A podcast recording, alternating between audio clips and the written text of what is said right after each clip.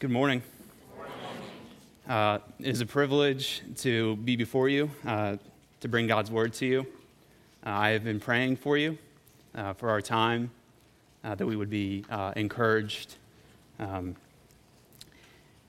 um, would you please jo- uh, join me in turning in your Bibles to the book of Psalms, chapter two? Um, if you need a copy of God's word, there should be one uh, in front of you under one of the seats. Um, on these pew Bibles, um, Psalm two can be found on page four hundred forty-eight. Psalm two. Why do the nations rage and the peoples plot in vain? The kings of the earth set themselves, and the, and the rulers take counsel together against the Lord and against his anointed, saying, "Let us burst their bonds apart and cast away their cords from us." He who sits in the heavens laughs. The Lord holds them in derision. Then he will speak to them in his wrath and terrify them in his fury, saying, "As for me, I have set my king on Zion, my holy hill. I will tell of the decree. The Lord said to me, 'You are my son. Today I have begotten you. Ask of me, and I will make the nations your heritage and the ends of the earth your possession. You shall break them with a rod of iron and dash them in pieces like a potter's vessel.' Now, therefore, O kings, be wise. Be warned, O rulers of the earth. Serve the Lord with fear and rejoice with trembling. Kiss the Son, lest he be angry and you perish in, in the way. For his wrath is quickly kindled. Blessed are all who take refuge in him." And this is God's word. Um, would you join me in prayer? Oh, Lord, we thank you for your word. Um, we thank you for the word made flesh, your son, the Lord Jesus. Uh, we pray that you would uh, do as you delight to do, which is exalt your son. Um, would Christ be uh, magnified uh, this morning? Uh, I pray that you would help us to uh, listen intently, uh, to look into your word here. And would you help us to behold wondrous things from your from your word? Uh, and we just pray all this for um, the glory of your Son and for the good of your church. In Jesus' name, amen. Amen. What in the world is going on? It only takes a brief scan over today's news headlines to provoke this question in our minds. Regardless of our background, age, or beliefs, when we hear about what's going on in the world, we all innately discern that things are just not as they should be. When we hear of the daily atrocities, the many injustices and malpractices and abuses of power, we are often led to utter astonishment at it all. Now, as Christians, though we know that this fallen world is not our home, having been given a far better hope of an unshakable kingdom, an abiding new heavens and new earth in which only righteousness dwells, we too can't help but wonder at what's going on in the world. Uh, and not only when the news headlines tell us of things uh, going on out there, uh, but also when these same things infringe upon our own lives. Um, Christians throughout history would have been uh, often led to ask themselves, what in the world is going on? Uh, take, for instance, those living in the early fourth century A D under Roman Emperor Diocletian. Uh, though Diocletian's reign was mostly marked by toleration, in the year three oh one A D, he began one of the, one of the most terrible persecutions in the history of the church. He issued multiple edicts to dismiss all Christians from their positions in the government and army, uh, to destroy all church buildings, burn all Bibles, forbid all Christian worship, and to require all citizens uh, to sacrifice to the pagan gods on, upon threat of execution. In an attempt to leave a lasting legacy, uh, the emperor capped off his sinister reign by building a monument over a burned Bible in which he wrote the words, "Extincto Nomine Christianorum," translated, "The name Christian is extinguished."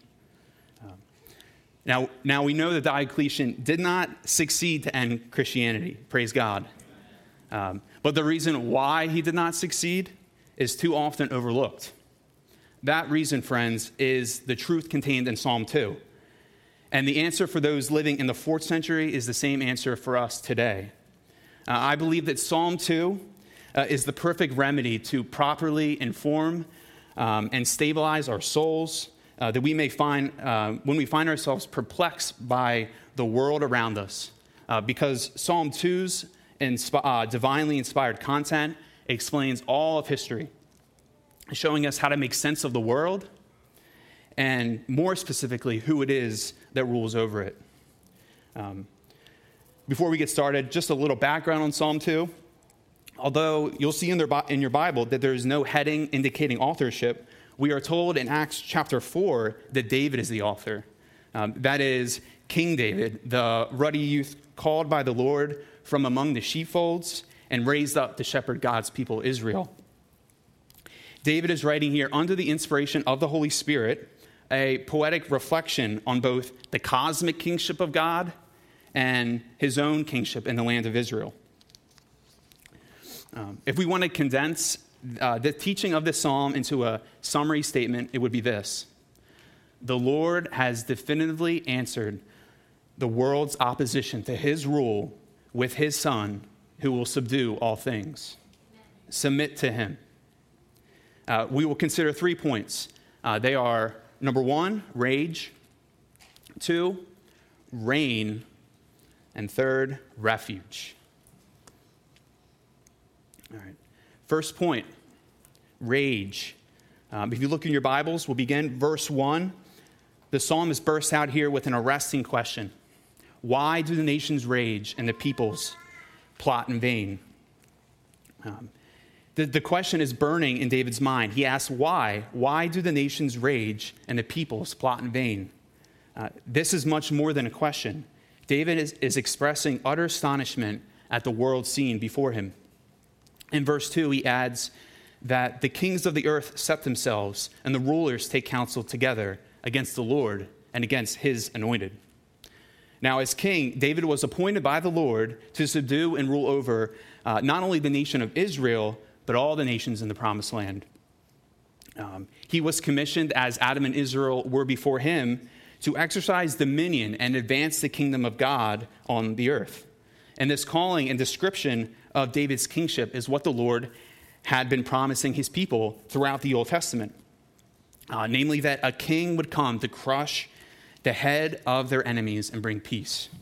Um, for instance, in Numbers twenty-four, Uh, when speaking through the prophet Balaam, the Lord says this, a scepter shall rise out of Israel. It shall crush the forehead of Moab and break down all the sons of Sheph. Uh, but even after Israel gathered at Hebron to publicly anoint their king, uh, David still experienced ongoing periods of rebellion uh, from the nations that surrounded Israel, whether it was the Philistines, the Moabites, or the Amorites. Um, and David here understood that in rising up against him, the nations were actually rising up against the Lord. Uh, and the psalmist defines the whole plan with one word, vain. Vain, futile, or pointless. Um, and it's vain because of who it is that the world is opposing. It's the Lord. The Lord who created the entire universe by speaking it into existence. The I am that I am, the self-existing one. The Lord whose rule uh, extends over all the universe. The Lord whose throne has been established from everlasting to everlasting. The Lord who preserves all things and gives life and breath to every creature. Uh, David had confessed this reality uh, as he prayed over the entire assembly of Israel in First Chronicles uh, chapter twenty-nine. He says, yours, O Lord, is the greatness and the power and the glory and the victory and the majesty, for all that is in the heavens and in the earth is yours. Yours is the kingdom, O Lord, and you are exalted as head above all. Both riches and honor come from you, and you rule over all. In your hand are power and might, and in your hand it is to make great and to give strength to all. Uh, the prophet Isaiah also spoke of the Lord concerning the nations, saying, behold, the nations are like a drop from a bucket and are counted as the dust on the scales. All the nations are as nothing before him. They are counted by him as less than nothing and emptiness. The Lord brings princes to nothing and makes the rulers of the earth as emptiness. O vanity of vanities, what will the world gain by opposing the Lord? Uh, this, I hope you see, this is the definition of mission impossible. Um, so the question is, this brings us to the question, if the world cannot succeed in disposing the Lord, why even try? And the answer is sin makes us stupid. Sin is folly. Uh, since that first act, that since that first act of high treason in the Garden of Eden, when Adam usurped his Creator's position as Lord in favor of himself, all mankind has followed suit and are now by nature actively raging and plotting against his rightful claim as king. Uh, we see the folly of sin on full display, if you remember, at the Tower of Babel, uh, where mankind united in purpose, uh, bringing together their best efforts and skills to build that tower um, that will supposedly reach the Lord in the heavens. Um, however, we read in Genesis eleven six that the project was actually so insignificant that the Lord had to come down to even see it. Um, this is our natural state. Uh, sin has blinded the soul so much that man is actually convinced that he can take a stand against the Lord and succeed. And sin has so corrupted our affections that all we want to do is live as traitors. Um, the word plot in verse one is actually the same Hebrew word translated um, meditate back in Psalm one, verse two. While the godly meditate on God's word, the wicked are plotting rebellion against that very word, and it is vain. Um, we see the manifestation of this rebellion uh, in verse three, where the Lord declares, where the world declares in unison, "Let us burst their bonds apart and cast away their cords from us." In this perverse United Nations mission statement, uh, the world is saying to the, in the effect, the ways of the Lord are bondage. Uh, they restrict our rights and freedom so much that we have made it our aim to rid ourselves of them. Um, this is nothing else than the ancient lie that Satan sowed in the garden. The lie which says God's ways keep us from freedom, uh, from truly living our best life. Uh, but this attempt, even this attempt to cast off the king's authority is futile. Uh, as image bearers of God, all of humanity cannot escape the reality that we all owe him our full allegiance. Um, I think an example in our day um, of the absolute futility in opposing the reality of the Lord's kingship is in atheism, uh, a worldview that has not only grown to be tolerated, but now embraced by many in our culture. Um, the Word of God, though, makes very clear that though mankind attempts to rid themselves of God, his very existence in law is inescapable. Uh, the Apostle Paul writes in Romans chapter one that because we are made in God's image, we all know God is king, uh, but are constantly suppressing the truth of his kingship in our hearts.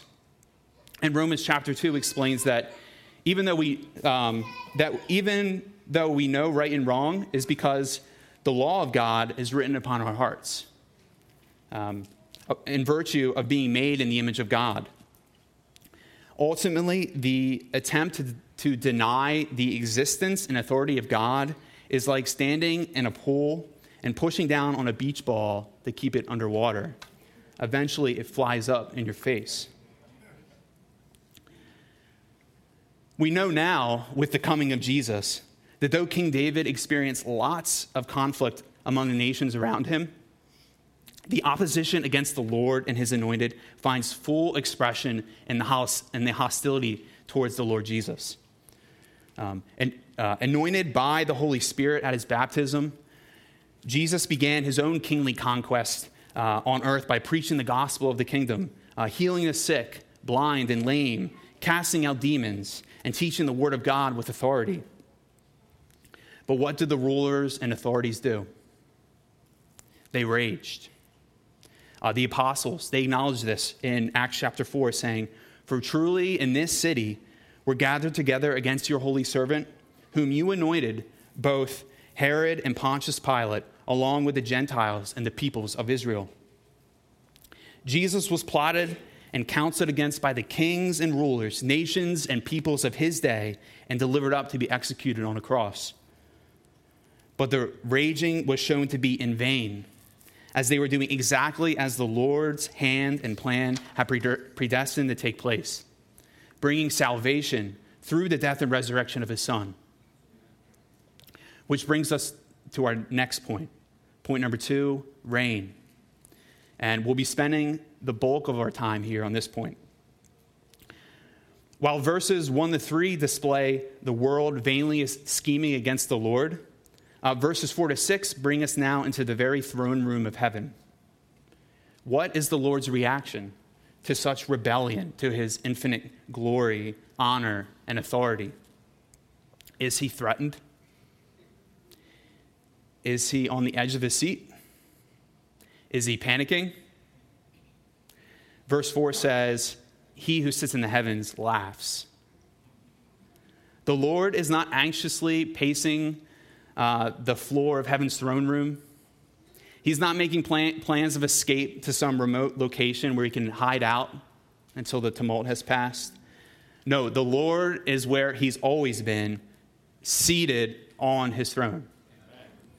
Um, while the wicked are like the tossing sea, its waters tossing up mire and dirt, the Lord sits enthroned over the flood, enthroned over the tumultuous hearts of sinful men. The Lord sits enthroned as king forever. And when the Lord considers and looks down upon the world's uh, vain attempts to oppose him, he gives a hearty chuckle. It's divine comedy to him. And this needs clarifying, this point. Uh, rebellion is not funny. Sin is not taken lightly by God. His laughing expresses that the nation's attempt to oppose him is actually no threat at all. Um, however, at a certain point, the laughing ends. And the Lord answers that corrupt speech of verse three with his own divine address. Um, in his wrath and fury, he says in verse six, "As for me, I have set my king on Zion, my holy hill." God declares that though the nations have been raging, he has already settled the matter.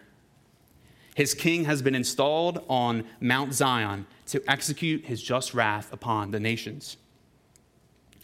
Uh, we are told in verses seven to nine that this king, his son, is given the nations as his inheritance, the entire world as, as his possession, and he will rule, crushing all that oppose his triumphant reign.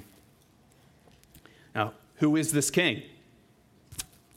Well, for the Jews of Israel's day, it was David's son Solomon, as spoken of here in verse seven, where it says, "I will tell of the decree. The Lord said to me, you are my son. Today I have begotten you." The decree refers to Second Samuel chapter seven, where the Lord made a gracious promise to David that a son would sit upon the throne after him. The Lord said to David concerning his son, I will, I will establish the throne of his kingdom forever. I will be to him a father, and he shall be to me a son." We see God's initial promise here in Second Samuel seven blossoming like a flower in the days of David and Solomon. If you recall, Solomon was the king who built the temple, whose reign was marked by abundant peace and prosperity for his people, his borders extending farther than any Israelite king before or after him, his dominion causing the nations to bring tribute before his throne, and the kings from all over the world to journey to Jerusalem to seek his wisdom. By all accounts, he looked to be the promised king, Uh, that was even prayed for in Psalm seventy-two. May he have dominion from sea to sea and from the river to the ends of the earth. May desert tribes bow down before him and his enemies lick the dust.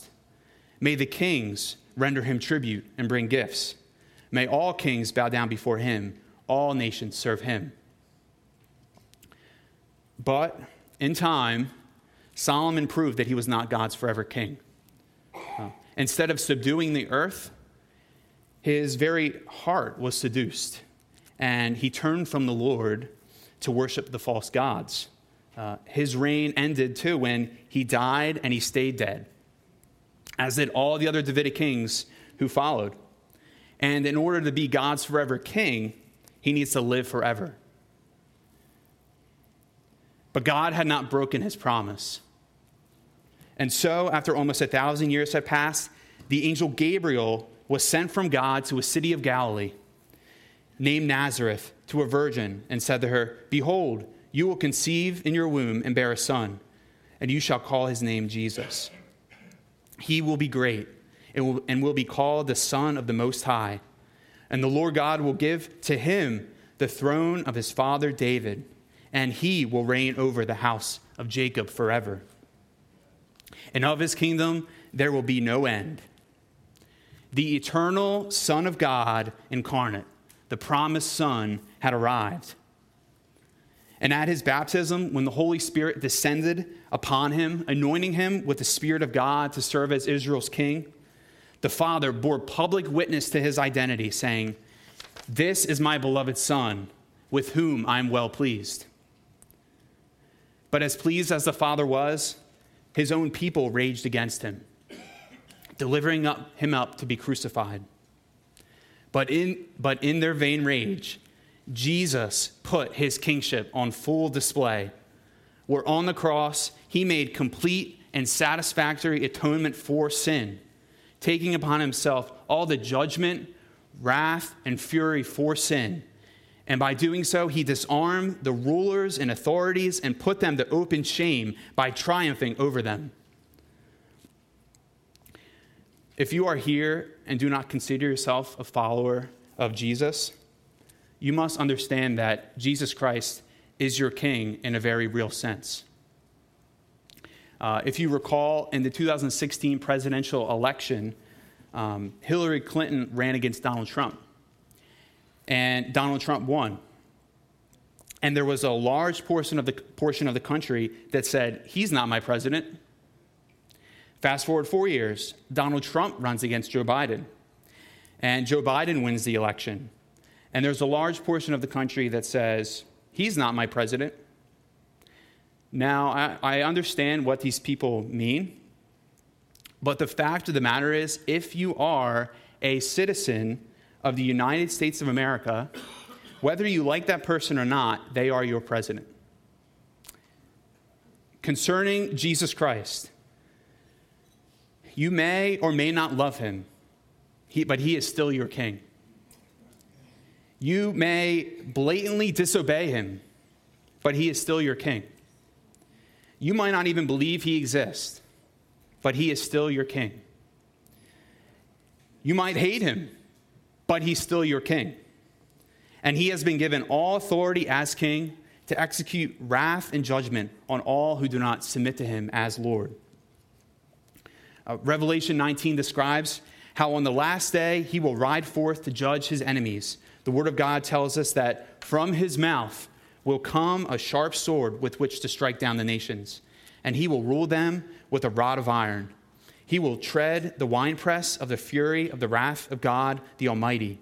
On his robe and on his thigh he has a name written, King of Kings and Lord of Lords.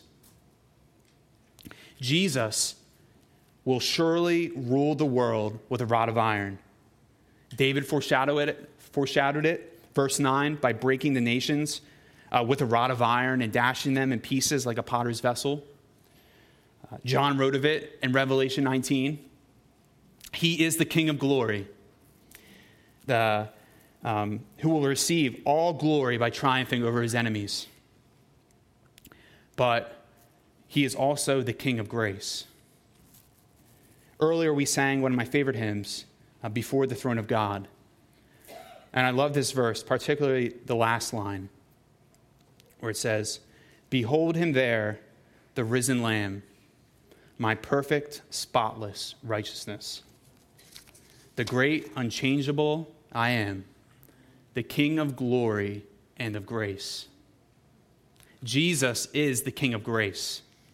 What does that, what does that mean, that Jesus is the King of grace?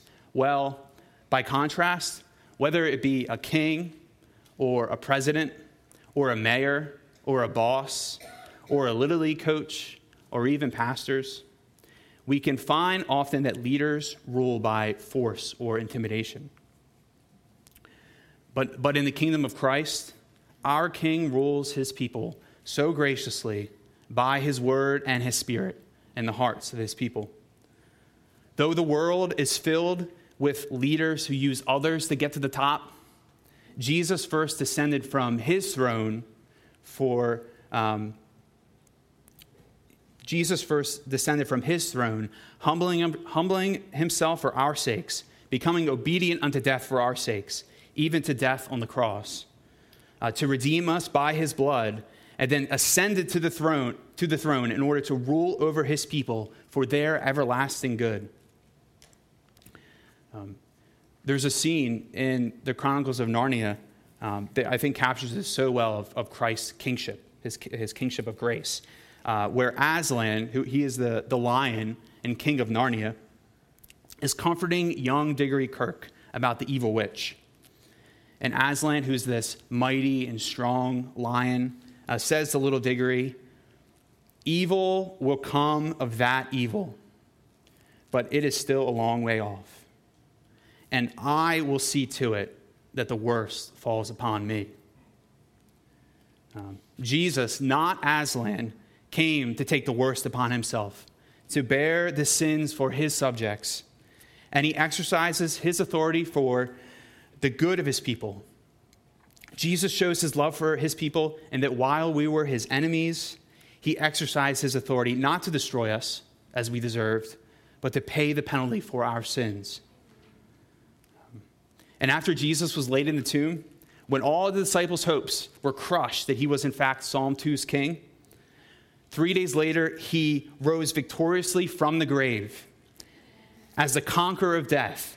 And in the fulfillment of Psalm two seven, where the Lord said, "You are my son, today I have begotten you," the Father declared Jesus to be the Son of God in power, um, according to the Spirit of holiness by his resurrection from the dead, Jesus Christ our Lord. And after resurrecting, Jesus then ascended to the right hand of the Majesty on high, installed as King on Zion. And as we heard, read at the start of the service, he was presented with dominion and glory and a kingdom that all peoples, nations, and languages should serve him. His dominion is an everlasting dominion, which shall not pass away, and his kingdom one that shall not be destroyed. Um, if you are here this morning and you do not consider yourself um, to belong to this king, if you have not placed your faith in Jesus, I would urge you to repent, to turn away from opposing him, and instead trust in his atoning sacrifice for the forgiveness of your sins. He is the only one worthy, the only one able to save from the eternal punishment and wrath that we deserve. He is the worthy Lamb. Um, or in other words, Uh, kiss the Son and enjoy the blessedness of taking refuge in him. That's our third and final observation uh, this morning. Rage, reign, and now refuge. The Lord commands all people, all who have been uh, opposing him and his Son, to be wise and take heed of this warning, that God has appointed a day when he will judge the world by Jesus Christ.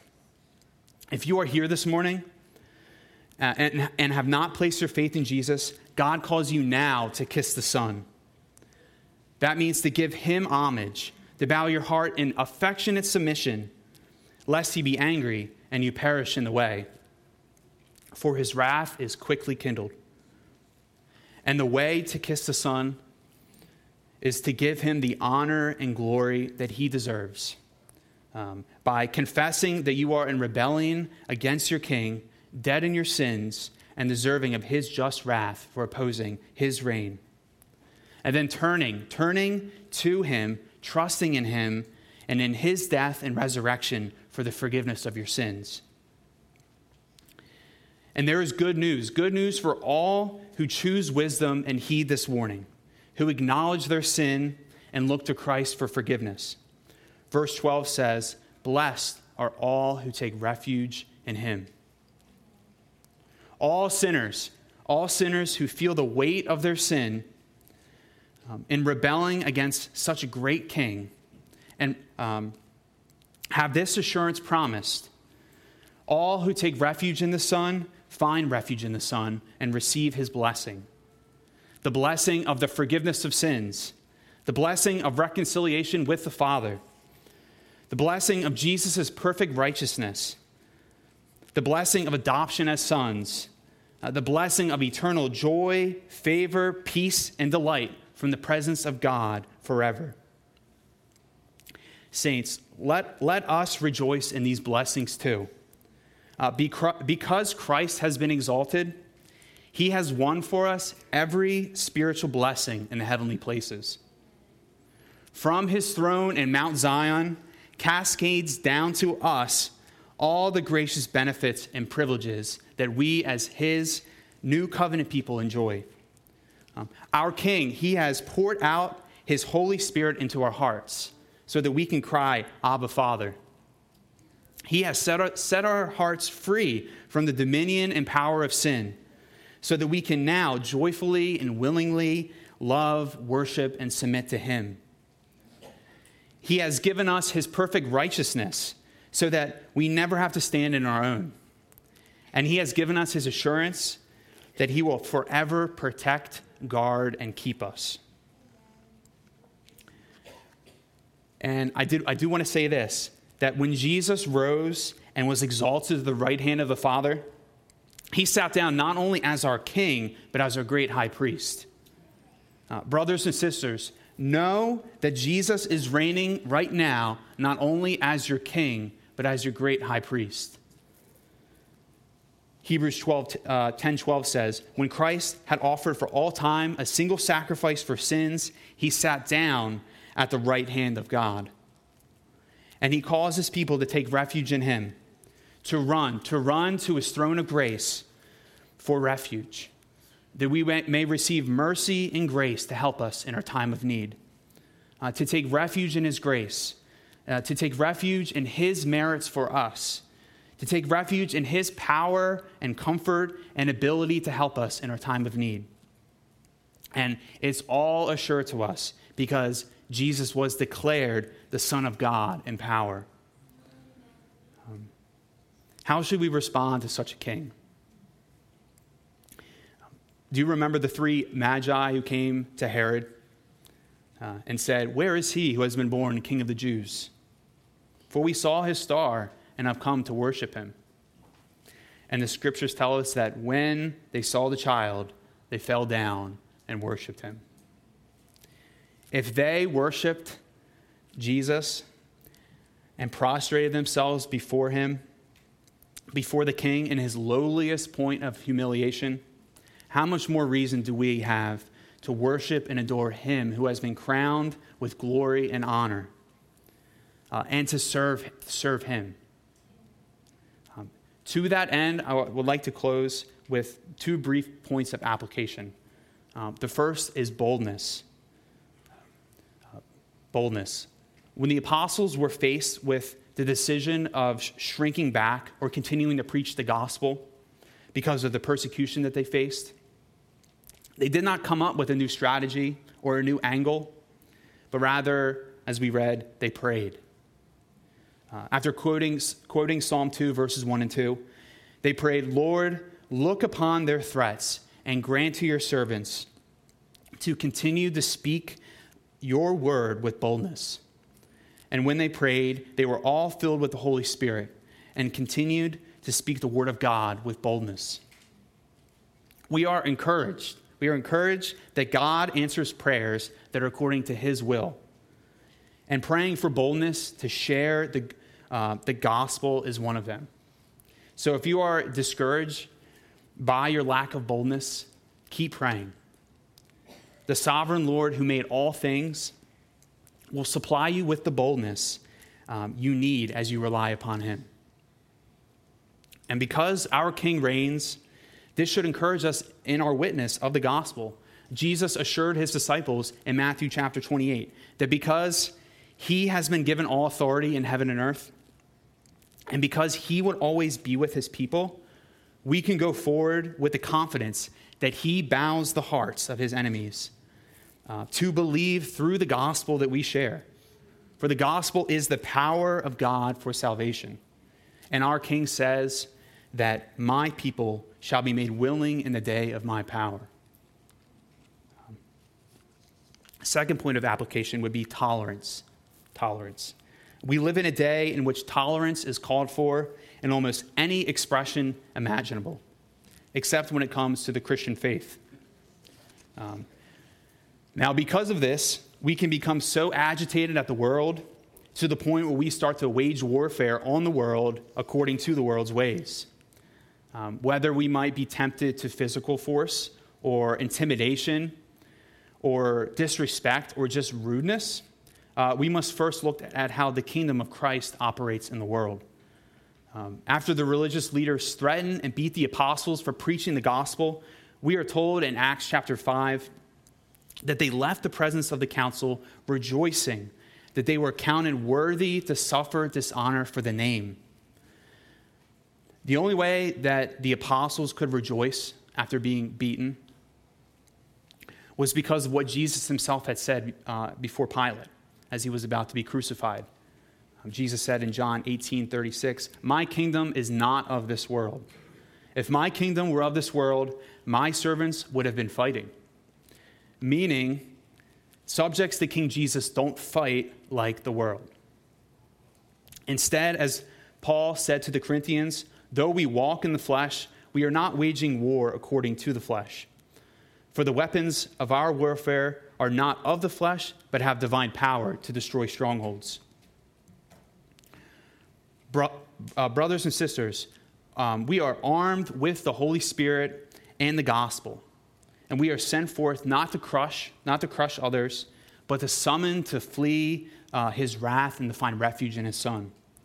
Uh, in a day where we increasingly feel the rage of the enemies of Christ, we can love our enemies because we know um, if they don't repent, he will crush them, which frees us to not be overcome by evil, but overcome evil with good.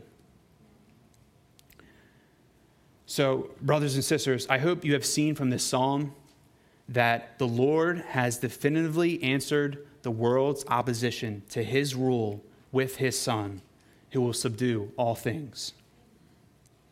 As we submit to him in trembling joy, may we spread the word of his reign with the bold humility that comes from knowing and trusting that our God reigns over all. Would you pray with me?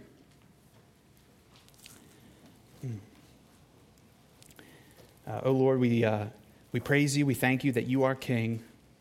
Um, that you have uh, given us your Son Jesus to be our to be our King. Um, Lord, would you help us uh, from your Word to go forth now um, with boldness and with courage, uh, knowing that you are the God who reigns. Uh, would your Word uh, produce um, that which you um, desire for it? We pray all this in Jesus' name. Amen.